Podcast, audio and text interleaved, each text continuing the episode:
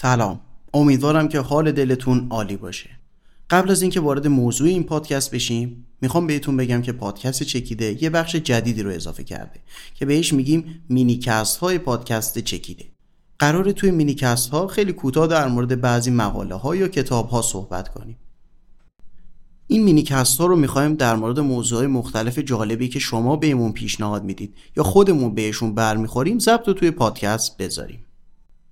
در نهایت امیدوارم از این بخش جدید خوشتون بیاد و ما رو به دوستانتونم معرفی کنید.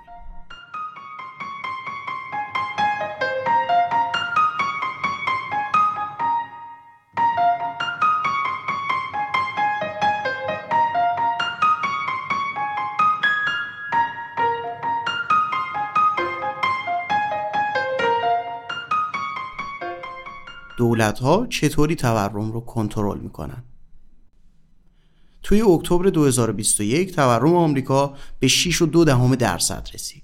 یعنی بیشترین تورمی که توی 40 سال اخیر آمریکا به خودش دیده. از اکتبر 2021 هم تورم فقط بالا رفته تا جایی که توی سال 2022 تورم آمریکا به 8.5 درصد در سال رسیده.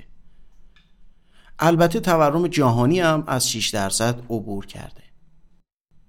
اینم بگم که ما توی ایران ماهانه شاهد تورمی بیشتر از این نیز بودیم. حالا این اعداد چه معنی برای ما داره؟ توی این مینیکست قرار علل و پیامدهای تورم و سیاستهایی که کشورهای توسعه یافته برای تثبیت اقتصادشون از اونها استفاده می‌کنن رو بررسی کنیم. یک نون بربری رو در نظر بگیرید که در سال 1380 می‌شد با سی تک تومنی اون رو خرید. همین نون بربری در سال 1402 1500 تومن قیمت داره. این کار تورمه. تورم یعنی کاهش قدرت خرید یک ارز در طول زمان. برای ما این تومن و ریال بوده که قدرت خریدش کم شده. تورم می‌تونه با آرامی و در طول چند دهه یا بسیار سریع اتفاق بیفته. می‌دونم چیزایی که میگم کاملا برای ما آشناست. پس دوست ندارم داغ دلمون رو تازه کنم و هی بهش اشاره کنم. توی نوامبر 2008 زیمبابوه تورم عجیبی رو به خودش دید تا جایی که هر 24 ساعت قیمت ها دو برابر می‌شد. یا بهتره بگیم هر 24 ساعت ارزش پول نصف می‌شد. تورم به میزان کمش بد نیست و حتی برای اقتصاد مفیده. سیاستگزارا تورم سالانه دو درصد رو برای یک اقتصاد سالم در نظر می‌گیرن. حالا اگه تورم خیلی بیشتر از دو درصد بشه کالاهای اساسی با افزایش قیمت شدیدی مواجه میشن. و مطمئنا قیمت برای مصرف کنندگان غیر قابل قبول میشه. و اگر تورم کمتر از دو درصد باشه شرکت ها هزینه کمتری برای رشد می‌پردازن و این باعث تولید کمتر و استخدام نیروی کمتر میشه. های مختلفی هستن که می‌تونن به تورم بیش از حد منجر بشن. یکی از اونها تورم ناشی از فشار تقاضا یا تئوری دیمند پل اقتصاد کینزیه. توی پرانتز بگم اقتصاد کینزی از ایده های جان مینارد کینز نشأت می‌گیره. این تئوری میگه پول مازاد در گردش مقصر اصلی تورمه. یکی دیگه از مواردی که می‌تونه باعث تورم بشه بینظمی و اختلال در زنجیره تأمینه. برای مثال محدودیت واردات نفت از روسیه به خاطر جنگ بین روسیه و اوکراین باعث کمبود عرضه در بازار جهانی نفت شد و همین دلیل هم باعث افزایش قیمت گاز شد. دلیل دیگه برای تورم پیشگویی خود محقق کننده است. مثلا مردم پیش بینی می‌کنن که فلان کالا گرون میشه بر اثر همین پیشگویی به خرید کالا هجوم می‌برن و نتیجتا قیمت اون کالا بالا میره. اینجا میگیم بیان پیشگویی به تحقق پیشگویی انجام میده یا مثلا فروشنده ها قیمت اجناس رو بیشتر از قیمت واقعی اون موقع اعلام می‌کنن تا اینجوری از سود و قیمت خرید بعدی محصول محافظت کنن پس سه تا دلیل اصلی برای ایجاد تورم میشه پول مازاد در گردش، اختلال در زنجیره تامین و پیشگویی محقق کننده. حالا وقتی تورم به سرعت از دست در بره چه گزینه هایی داریم؟ اینجا بانک مرکزی می‌تونه برای تنظیم مجدد اقتصاد مثلا با تصویب سیاست های پولی اوضاع رو بهبود ببخشه. یکی از این موارد هم می‌تونه افزایش نرخ بهره بانکی باشه. بذارید اول نرخ بهره رو توضیح بدم تا بعد کنترل تورم رو ادامه بدیم.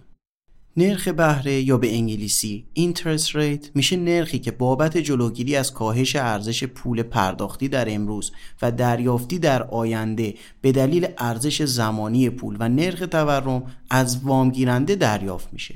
حالا برگردیم به ادامه مطلب. برای اینکه بهتر نقش افزایش بهره بانکی رو متوجه بشین بیایم ببینیم این قضیه چطور کار می‌کنه. بانک ها معمولا ملزم به داشتن حداقل ذخیره نقدی در هر زمانی هستند وقتی اقتصاد داغ میشه توی پرانتز توضیح بدم. اقتصاد داغ یا اقتصاد بیش از حد گرم شده چیه؟ اقتصادیه که با سرعت ناپایداری در حال گسترشه و دو نشونه اصلیش افزایش نرخ تورم و نرخ بیکاری با سرعتی کمتر از نرخ طبیعی یک اقتصاده. برگردیم به متن. داشتم می‌گفتم که بانک ها معمولا ملزم به داشتن حداقل ذخیره نقدی در هر زمانی هستند. وقتی اقتصاد داغ میشه مردم پول بیشتری رو برداشت می‌کنن و پولهای ذخیره شده بانک رو به کاهش میره. اگه این درخواست ها خیلی زیاد بشه و از میزانی که بانک باید پول ذخیره داشته باشه هم کمتر بشه مجبور میشه از باقی بانک ها وام بگیره. این وام با نرخ بهره که بانک مرکزی اون رو تایید می‌کنه.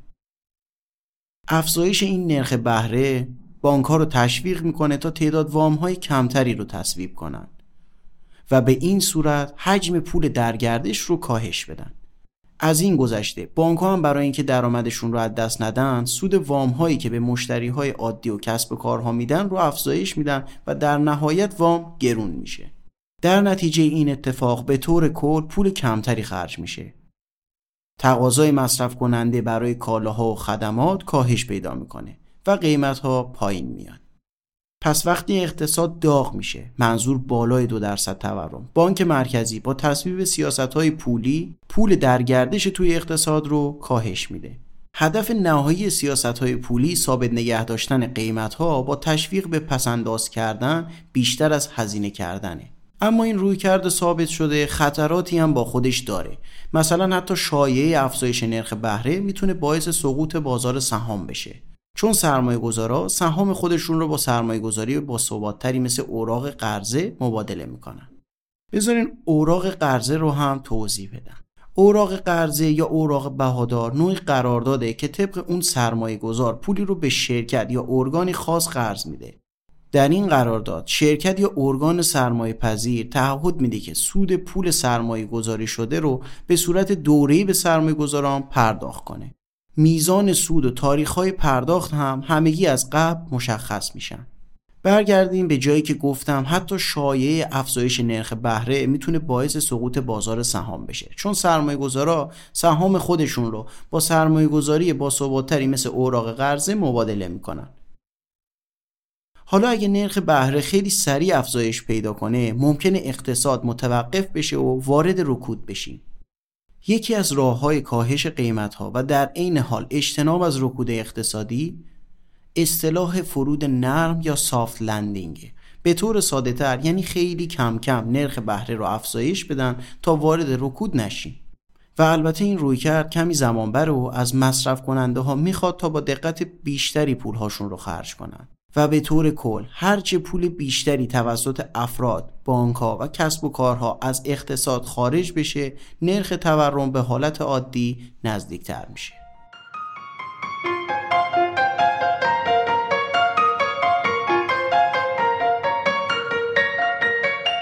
خب اینم از اولین minicast پادکست چکیده. امیدوارم که از گوش دادن به این minicast لذت برده باشین و پیشنهادهای خودتون درباره موضوع minicast بعدی رو با ما در میون بذارین.